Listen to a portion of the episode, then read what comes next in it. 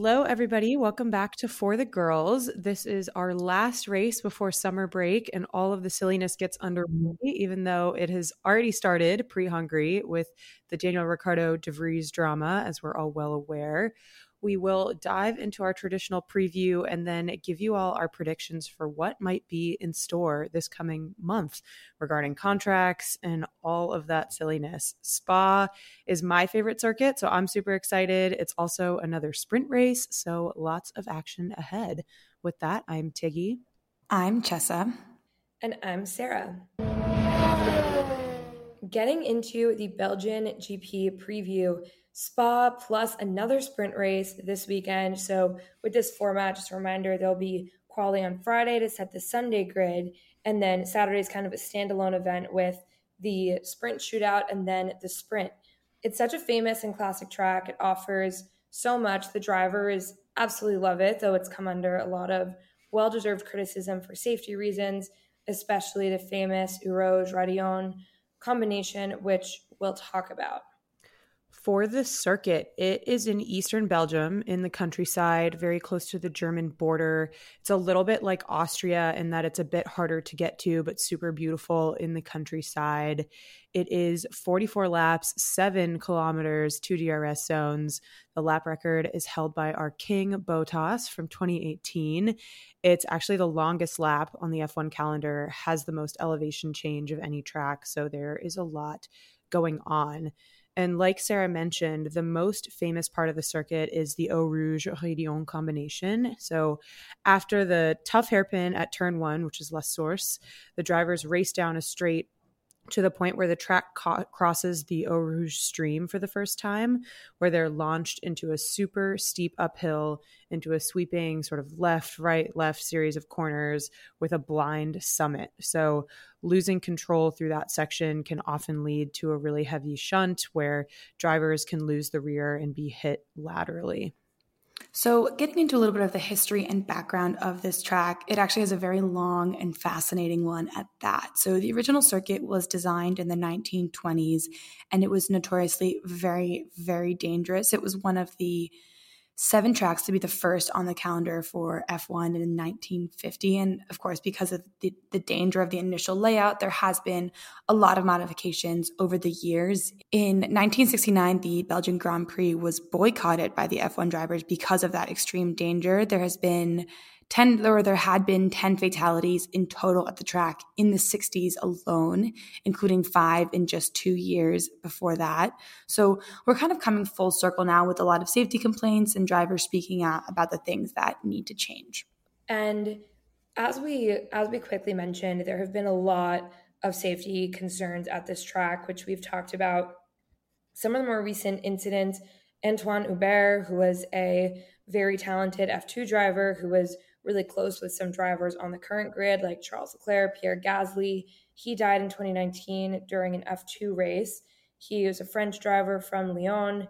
And this is kind of the, the classic safety scenario as we've sadly seen repeated. A driver crashed at Raidillon, which started a sequence of events where Hubert was totally unable to avoid hitting a car in front of him. He hit the barriers and got thrown back out on the track and then got T-boned at super high speed. So that's the type of accident where it, even with the modernization of the cars, if there's kind of a car just in the middle of the track that gets T-boned at high speed, it's it's really hard to even kind of make the side structures of the car strong enough to withstand that.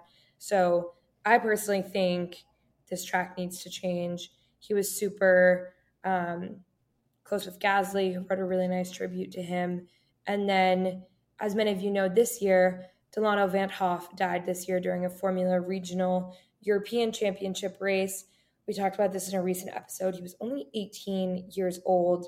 And very similarly, he was involved in a really bad crash at the Raidillon exit. He was thrown back out onto the track and basically T boned at high speed. And Stroll spoke really harshly about it, saying Spa needed to change. Max also spoke about it, saying um, less about the track and more saying that there really needs to be a reevaluation of when drivers are sent out in heavy rain and kind of zero visibility conditions because the spray was really extreme when the Van Hoff crash happened. Yeah, so tragic.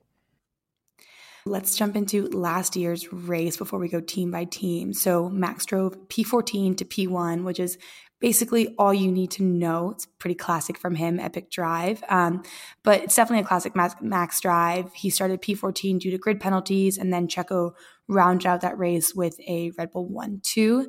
The main drama for this race last year was lap one when Lewis and Alonso had a scuffle, which literally launched Hamilton into the air, causing him to retire. And we'll do a nice little throwback to last year's radio of the week for this race, which was, quote, this guy only knows how to drive starting first from you know who, aka Alonso. He also waved at Lewis's stopped car on the next lap. So high levels of pettiness. Um, meanwhile, of course, Lewis was a class act as always. And last thing for the race last year here, uh, Carlos got pole at Spa here, um, but was bested by the Red Bulls, finishing P3, which is actually pretty good considering where Ferrari has been this year. And Charles got unlucky with damage and had to pit under the safety car on lap two. That was caused by Bottas spinning out to avoid Latifi uh, throwback there, but he managed to recover to drive P5. All right, getting into the team. So for Red Bull, Red Bull will likely continue to Red Bull as they always do. They had a pretty significant bodywork upgrade in Hungary and they are expecting Spa to suit the car even more. So we'll see if that means 40 second win. I don't know. We talked a lot about Checo's performance and potential future on the Hungarian recap uh, this earlier this week, but this will be a time for him to shine and really prove himself not just during the race but during quali. He really needs a clean strong weekend heading into the break. And about them breaking the the win record christian horner was pretty emotional about breaking that mclaren record saying that when he was younger he remembers watching alain prost and senna achieve that. So it means a ton to him and the, to the team to have broken that record and then, of course, the other Red Bull piece of news is the Max Verstappen Heineken ad. Sarah, we need all of your opinions and thoughts on that, on his acting debut. I I liked it. I thought it was pretty good. Um, it was pretty creative ad. If you haven't seen it yet, definitely Google it. I really really like that Heineken is promoting Heineken Zero so much. I really kind of like it as a concept. And in Miami, when we were with Heineken, everyone was so nice. Also, really into Heineken Zero. So I loved it. I'm personally, I love Heineken, and it, it does not need to be said that I'm a Red Bull and Max fan. So I, I personally really like trifecta for you. yeah. For Ferrari, despite the absolute chaos that was Hungary for them, they're definitely still in the mix in terms of speed potential. They just really need to put together a clean weekend. I think more so just for the morale than for the points, especially if there's potential contracts contract discussions coming up. I think they really need to show Charles and Carlos that they can keep it together. And for Mercedes, it'll be interesting to see how Spa suits the car. As we discussed, it's just really about consistency for them and figuring out what in the world is going on. So who knows? This will be a good track for them. we'll see. Toto said after Hungary that he thinks they had the second quickest car, but that results didn't show it. Um, I guess if you look at George's kind of amazing drive from Q one elimination all the way back up into the points, that might have been true, but Lewis just did not have the pace versus the McLarens. Lewis asked if the engine was turned down. So it's when you know. One thing, one thing that was, yeah, seriously one thing that was interesting was Spanners, who was amazing. We've had on as a guest. He was on the Ringer podcast, and he was saying Mercedes has really chronically had issues with cooling, even through multiple generations of cars. So he thinks it it potentially is true that they're not. It's not as simple as quote unquote turning the engine down, but kind of needing to make adjustments for cooling purposes. So we will see. Fingers crossed yeah. for you, Tiggy. I would love to see a great weekend for them heading into summer break, but we'll see. It seems unpredictable. And what is up with the Lewis contract? We will have, we will talk about this during our silly season predictions. I Toto just really, they all need to stop teasing us and just show us the receipts. Like, we're days away, not weeks away. and like, emotionally, this thing is a done deal. It's like, well, show me the paper. Until I see a paper, I'm going to be sweating every night that Hamilton's retiring. Not actually, but come on. Anyway. So Alpine, Ocon had an amazing drive at Spa last year, so we can we can just hope he'll repeat that. They need a good weekend. They, like we mentioned in the recap, they're 40 points behind McLaren now in constructors for fifth. So hopefully they'll be able to pull out a good result. But both Gasly and Ocon said after Hungary that they have, quote, new competitors, and that's definitely feeling true. For McLaren, we are really hoping this is Piastri's time to shine here for him to grab his maiden podium in F1. I think, barring an unlucky safety car or maybe car damage, we are feeling hopeful. If you listen to our interview with him, you know that Spa is his favorite track. So, how amazing would it be for his first podium to be there in Spa? It would be really, really awesome and i feel like i feel like he's just about there it really just needs to come together luck wise for him and i i think he's got it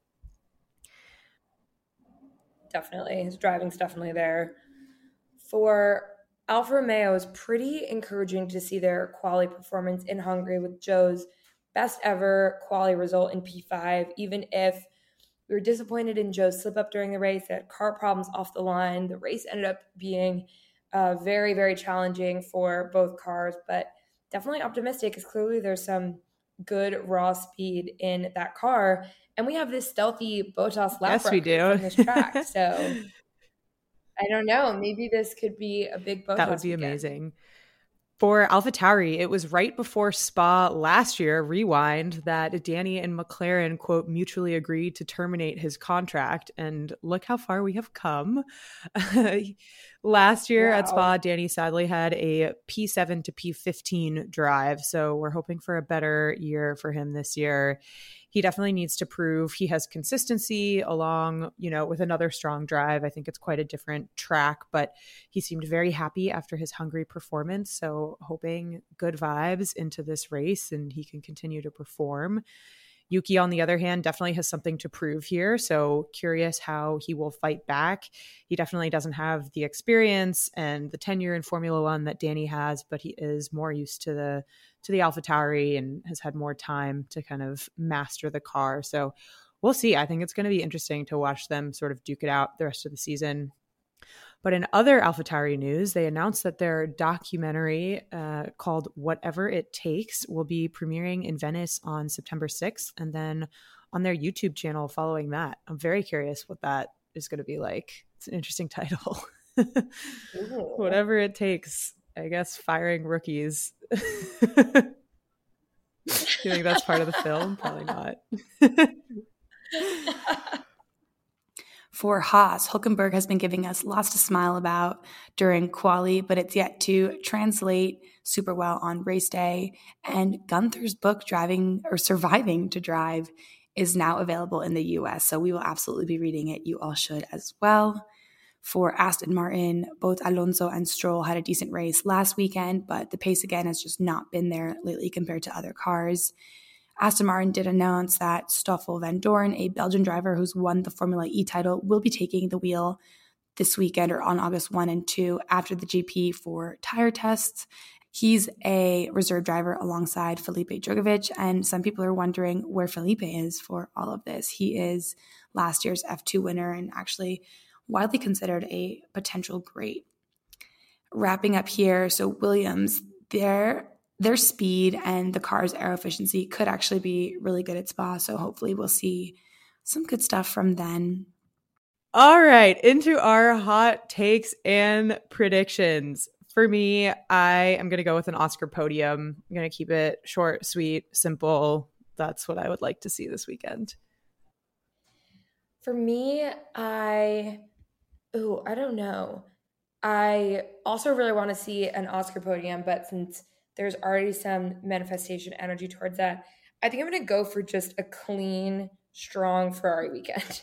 That's good. That's hot. is it, it, it's hot, but I just really feel like the team badly needs it. They need to kind of reinstill some confidence in Charles and Carlos that they have it under control. So we're going with Love clean that. weekend.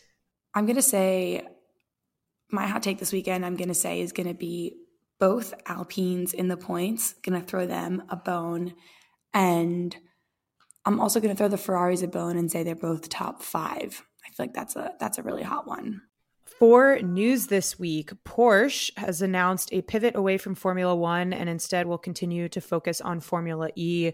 We already kind of saw the writing on the wall there. There, I don't think there just was an official announcement on the Porsche F1 future, but they had had difficulty finding a partner. Um, so they have extended their commitment in Formula E until the end of Gen 3 cycle in 2026. And they've had some really good success in Formula E. And I think it also dovetails well with their electric ambitions just as a car maker in general. So exciting. Um, yeah, happy to see Porsche still involved in Formula E. Sad we won't see another team in the mix in F1, but that's okay. And as we mentioned, drivers are really continuing to push for big safety changes at Spa. So, really hoping that uh, kind of the the track and F1 are listening to all the drivers since they, of course, know best. And hopefully, um, there isn't rain or kind of other tricky conditions this weekend, because as we've seen recently, can get very dangerous very quickly. So, just hoping that it's a safe weekend for everyone. So, Last week, there had been some talks around the potential return of engine equalization, which which basically came about because there has been some talks or some data showing that potentially there's a huge disparity between current manufacturers, specifically Alpine, that its Renault engine is just really not on par with its rivals. And they're saying that it could be almost upwards of 30 horsepower down from its other competitors. So the FIA was going to talk about it. There was a lot of support from other teams, specifically Christian Horner, but it looks like most recently they have tabled those conversations. Women's health is so important, and balanced hormones are key for that. We've been loving Hormone Harmony from Happy Mammoth, who's committed to making women's lives easier. Hormone Harmony contains adaptogens, science backed herbal extracts that help the body adapt to stressors like hormonal changes that happen naturally throughout a woman's life. We love it because it helps us maintain optimal hormone levels and supports our mood and general well being. There is a reason that one bottle of Hormone Harmony is sold every 24 seconds. For a limited time, you can get 15% off on your entire first order at happymammoth.com. Just use code F1RTheGirls at checkout. That's happymammoth.com and use the code F1RTheGirls for 15% off today. Okay, friends, it's festival and concert season, and you know it's all about the boots this year. That's why you need to make Tecovas your number one place for festival style this spring. And don't forget to shop their seasonal and limited edition offerings, including men's and women's boots, apparel, hats, bags, and more. We love Tecovas. They have a first wear comfort, which basically means there's no break in period. It's the best thing ever. So stop by your local Tecova store, have a complimentary drink or two, and shop new styles. Many stores even have leather custom branding to make your boots truly personal personalized. And with regular live music and events, there's really no in store experience like it. If you can't make it to a store, though, just visit tecovas.com, T E C O V A S.com. They offer free shipping on all boots, as well as free returns and exchanges, and they ship right to your door. Go to tecovas.com and find your new favorite pair of boots today. Okay, and now for the moment we've all been waiting for. Silly season. It did arrive early this year with the Danny DeVries drama that seemed to come out of nowhere, but here we are, and now we're entering the real official silly season. And for those who are newer to Formula One, silly season usually happens during the summer break, uh, around in and around the August timeframe where a lot of contract discussions and news start happening. So last year, this was sort of when the whole Oscar Piastri and Vettel retiring and Alonso switching teams bombshell happened. And we've had lots of crazy, silly seasons over the years, but we're going to dive into what we think might happen or be in store for us this year. Ladies, what are our thoughts? Well, before we before we do that, let like let's let's talk about the teams or the drivers that don't have contracts. because um, that'll help, I think. So number one, Tiggy, Tiggy, number one, Hamilton uh, does not have a contract, but we can probably assume he's locked and loaded. Um, other drivers without contracts, so we have Zhou at Alfa Romeo, um, Haas with Magnussen. AlphaTauri has both drivers not having contracts for next year, so Danny and Yuki. Um, Aston Martin, Stroll does not have um, a contract, or it's an unknown contract length, so it's kind of up in the air. And then Williams has a seat, aka Sargent does not have a contract yet. And then in terms of the rest of the drivers, a lot of them are kind of locked in for after 2024, 2024 plus. So that's a lot of the top drivers Carlos, Charles, Russell, Ocon, Gasly, Alonso, plus Hulkenberg got a multi year deal when he returned, Albon, Oscar, and then a couple drivers extend even farther. Lando and Bottas are 2025, and Max is 2028, or even if he wanted to keep driving for Red Bull when he's 50, I'm sure. I'm sure there'd be a way to have that happen Brad Pitt style. Um, but even as we're reciting all these contract years, as we know very well from McLaren last year, from the Alpine drama, from Nyck de Vries, contracts do not necessarily mean you are having a contract does not necessarily mean you are either guaranteed that seat or don't have any optionality to leave. So I guess kind of out of some of these drivers with longer contracts, who do we think might be in the territory of trying to sneak out a year early? so we've talked a lot about Checo. Um, I don't know if his would be considered sneaking out if he were to lose his seat. Um, but he's definitely someone that people have their eye on for will he get that Red Bull seat for 2024? We know Red Bull is a tough place for a second driver, and Checo has definitely not performed as well as he has probably hoped, and we all have hoped this year.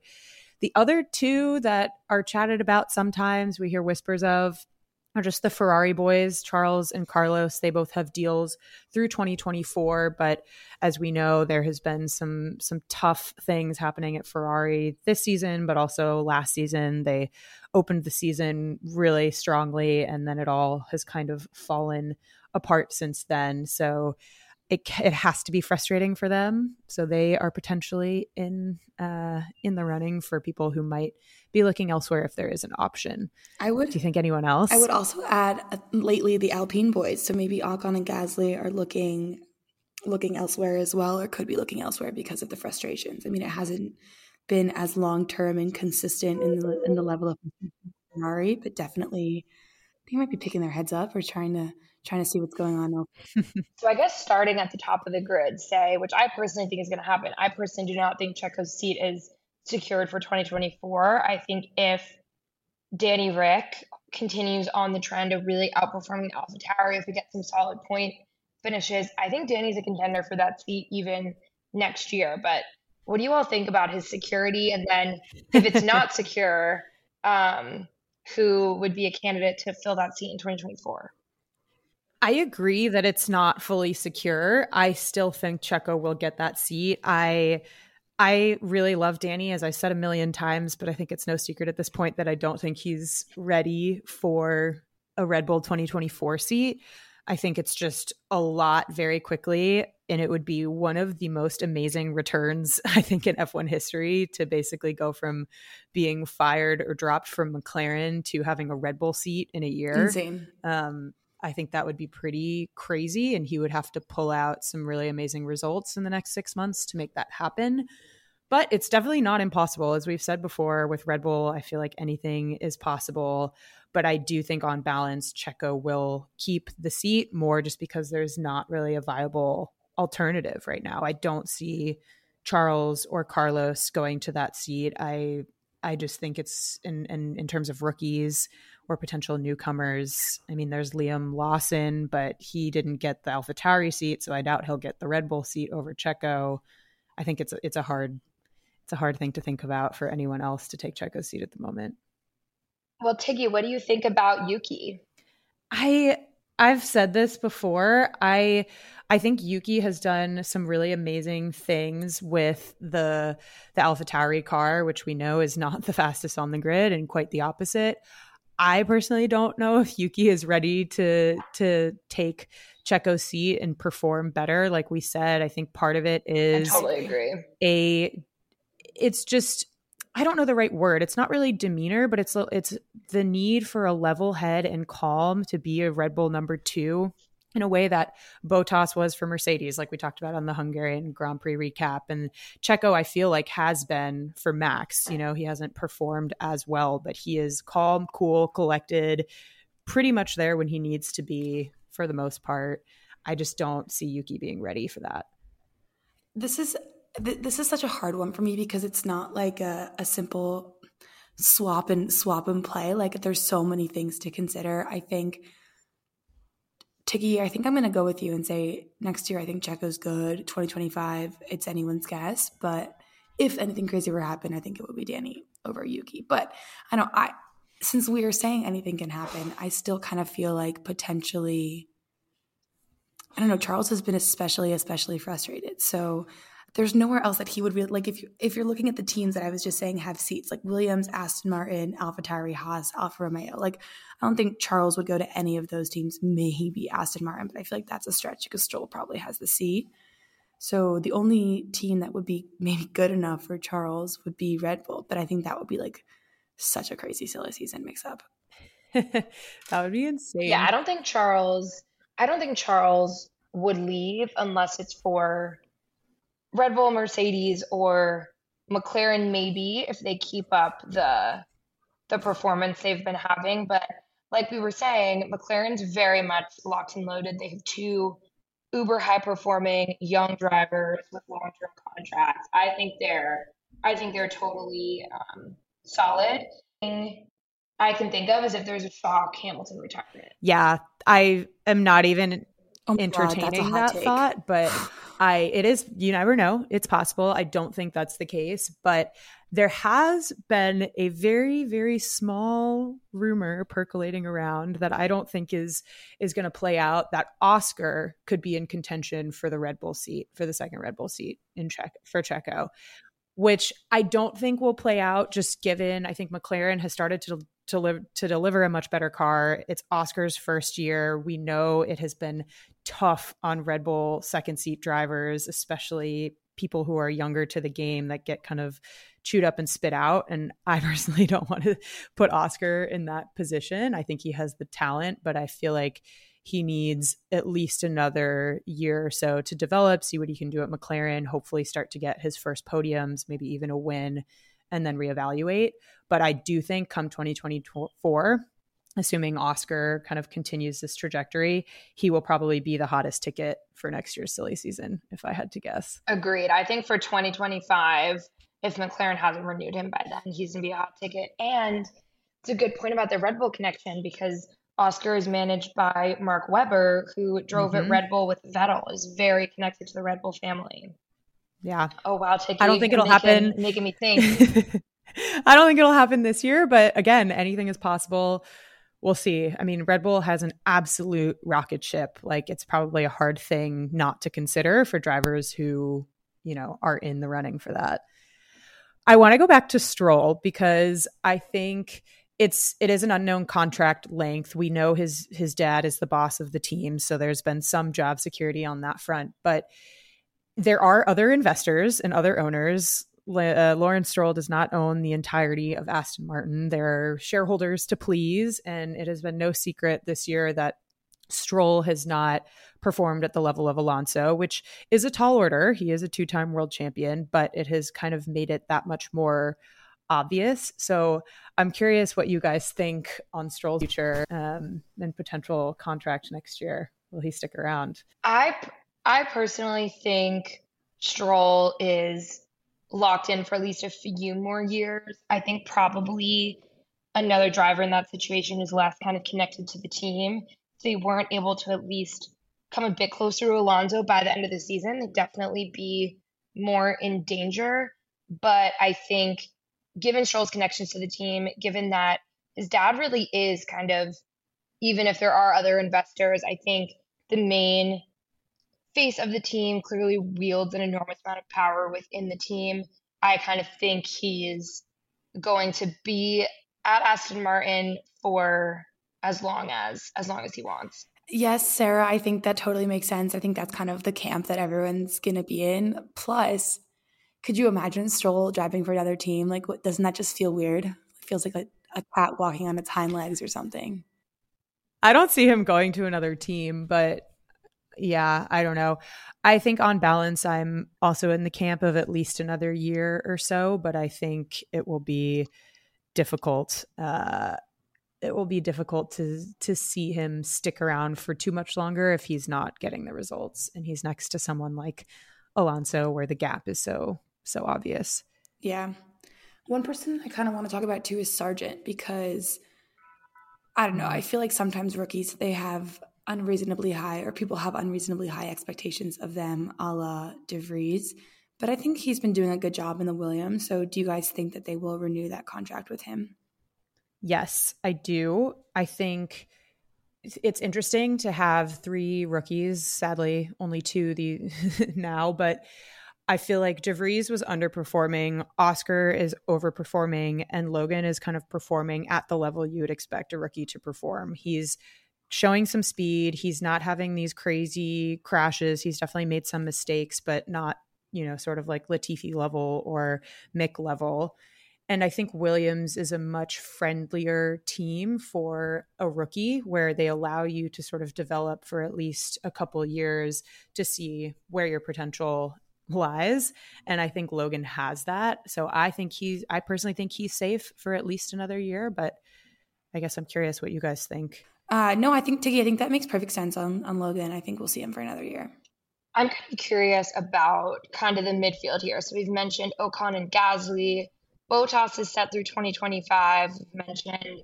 Um, I, I don't know. I feel like the Alpine drivers are set. I think even though there's been a lot of frustration here, Pierre only moved last year, which was a really big move for him. I think, I guess Ocon in that sense is a little bit more of a wild card if he had an opportunity to move since he isn't such a recent addition. He's been working with the team for years and kind of struggling first, or just not necessarily struggling, just not having the best of times. First against Alonso, their horrible reliability problems. Then this year, just a lot of strings of bad luck. But do you all think there are any other potential opportunities for him? I can't really think of where he would go.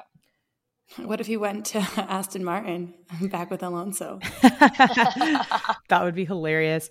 No, I I agree with you, Sarah. I think Alpine drivers are locked and loaded for next year. I would be shocked if either of them moved. I think Alpine, despite their bad luck, definitely has delivered a relatively fast midfield car. And, you know, if they can just string together a good weekend, you know, consistently without bad luck, I think they're I think there's potential for both of them. So I don't think there I don't think there's going to be movement there personally. One thing that is uh, kind of interesting is Bottas to me. So I know when he moved from Mercedes, he was super excited about the idea of having a multi-year contract because at Mercedes it was, you know, it was stressful every silly season for him every single year. He just didn't have that kind of seat security. And he did end up getting renewed, but it was always these one-year deals. I'm interested to see what he does. I know his contract is through 2025, and he has, I think, made some comments about wanting to race for Audi when that becomes Audi in 2026. But I also wouldn't be surprised if he retired at some point. I don't know, maybe not, maybe it's too soon to even say that, but I just I feel like he's got a lot going on in life, and I I don't know. I feel like he's had a frustrating year and a half. Yeah, and he's really still quite young. He's younger than Ricciardo. He's only 33. Um, uh, but I think you're right. I think it could it could veer into kind of a Vettel type situation where even if they're still in their mid 30s, able to perform, could stick it out. If you have so much else going on and so many off track interests, and you're just kind of grinding every weekend in a car that's struggling to get out of Q1, I do I do see that point, and he he has so many roads to cycle. There's so much out there for him. Oh, yeah. One thing I'm really interested in is K Mag because yes, he's up for renewal, and Nico Hulkenberg has been, I think, really consistently out driving him. And even though we've talked a lot about Haas has a hard time putting a clean weekend together and a hard time converting pace into Sunday performance. Hulkenberg has been repeatedly out qualifying K Mag. Hulkenberg had a great Q3 appearance last weekend. So, I mean, it's never a great time when your contract's up for renewal and your teammates outperforming you. Do you think if K Mag was to leave, do you think Haas would try to slot that in or slot in one of the existing drivers or try to go for someone completely new? I don't feel like Haas is one for the rookie game. I actually think they would go for a rookie. Okay. Tell me more. I think I I think basically they now have kind of two older reliable hands. They knew when they were getting Hulkenberg back that they were getting um, sadly not a podium placer, but someone who over the span of a decade has shown that he is a consistent, reliable, relatively fast driver. But there were kind of no uh, illusions that Hulkenberg is some generational talent that's going to just whip out a ton of speed, be putting kind of a Haas up towards the front of the grid, pulling off miracles like that. But now that they have that older, reliable driver who they can at least count on to be performing at the car's level, which was really the concern kind of with Mick of the, uncons- the inconsistency, the unreliability, that kind of opens up space for them to take a bit of a gamble on a rookie in the hopes that they could kind of source that next generation talent, like someone who's 21, 22. I don't know. I feel like there's there's a lot of potential for that seat. I dare, agree. dare we say an American? dare we say an American? I don't know if this is way too spicy of a take, but could Toto maybe pull some strings for Mick and see him back in the seat? I don't think that's that spicy, guys. I think Toto's it is pretty really spicy. Looking, I think Toto's really looking out for Mick. So he's, I mean, put the team on his back in that with that simulator That's and true. doing a lot of work for Mercedes. I mean, so let's really quickly talk about a couple of the potential rookies. So we have Red Bull Junior Liam Lawson. We have Alex Palou, who is this IndyCar star right now. And we have Felipe Drugovich, who was last year's F2 winner. He's an Aston Martin reserve driver, also alongside Stoffel Vandoorne. So I, I wonder, do you guys think any of those have a chance to potentially slot up into a seat? Well, after what we were just saying with Haas, maybe Alex Palou could go to Haas. Or Felipe Drugovich, who's also widely regarded as super talented. I do think Haas, if they're trying to push the American angle, would be a really smart move to go with an IndyCar driver. Yeah. And I think, did Colton Herta never get enough super, Super license, license. points? Yeah. Yeah. So Palou, I think, is winning IndyCar this year. That's a pretty easy, at least is winning right now. It's a pretty easy sell to kind of investors or other people who might be concerned about driver choices. I think that's that's a good option for them. Anything else, or can I move to hottest silly season take? Okay. I think bef- before before we get too spicy, Tiggy, No, let's let's get I just want to ask what you think is up with the Lewis negotiations, and also w- assuming the deal gets announced soon, what longevity you're expecting here. Um, that's a great question. I think I do think it's probably what we were suspecting before, these maybe more smaller contractual things around merch and revenue share and stuff like that. I do think it's in the hands of lawyers. I I think that it will be announced, but I guess you just you never really know. But I do think Lewis will sign. He will be at Mercedes and in terms of longevity, I think it will say multi-year without specifying a time frame. Um, I don't think we'll get an end date on Lewis's contract personally. That's a good one. All right. Hottest silly season take. Let's hear it. Okay, uh, mine's like an incomplete thought, but my gut is telling me that one of the Ferrari boys is going to jump ship. Wow. Wow. Which one? That's why I said it was an incomplete thought. Come on, be spicy. It's going to be Charles. I think. Okay. Sarah? this is a bit more of an extended silly season take, so I don't think it would happen until the off season, um, or even next year. But mine is that in some point in the next calendar year, Daniel Ricciardo takes Checo's seat. Wow. We were going for hottest That's take. good. so- That's good. Ooh. hottest take for me, I think that's pretty hard. I mean, this isn't hot, but my guess hot take is that this silly season is going to be relatively uneventful. I think 2024, 2025 silly seasons are going to be buck wild and that we're just going to have a little bit of a, Agreed. a slower year. I mean, Danny obviously was big news already, but I think we're going to have less movement this year. But if I had to go with a really hot take, I would say Stroll loses his Aston Martin seat. I think that's a good one. Bada bing, bada boom. All right. One last race before summer break. We will see you on the other side for a recap. And don't hold us to any of these hot takes or predictions.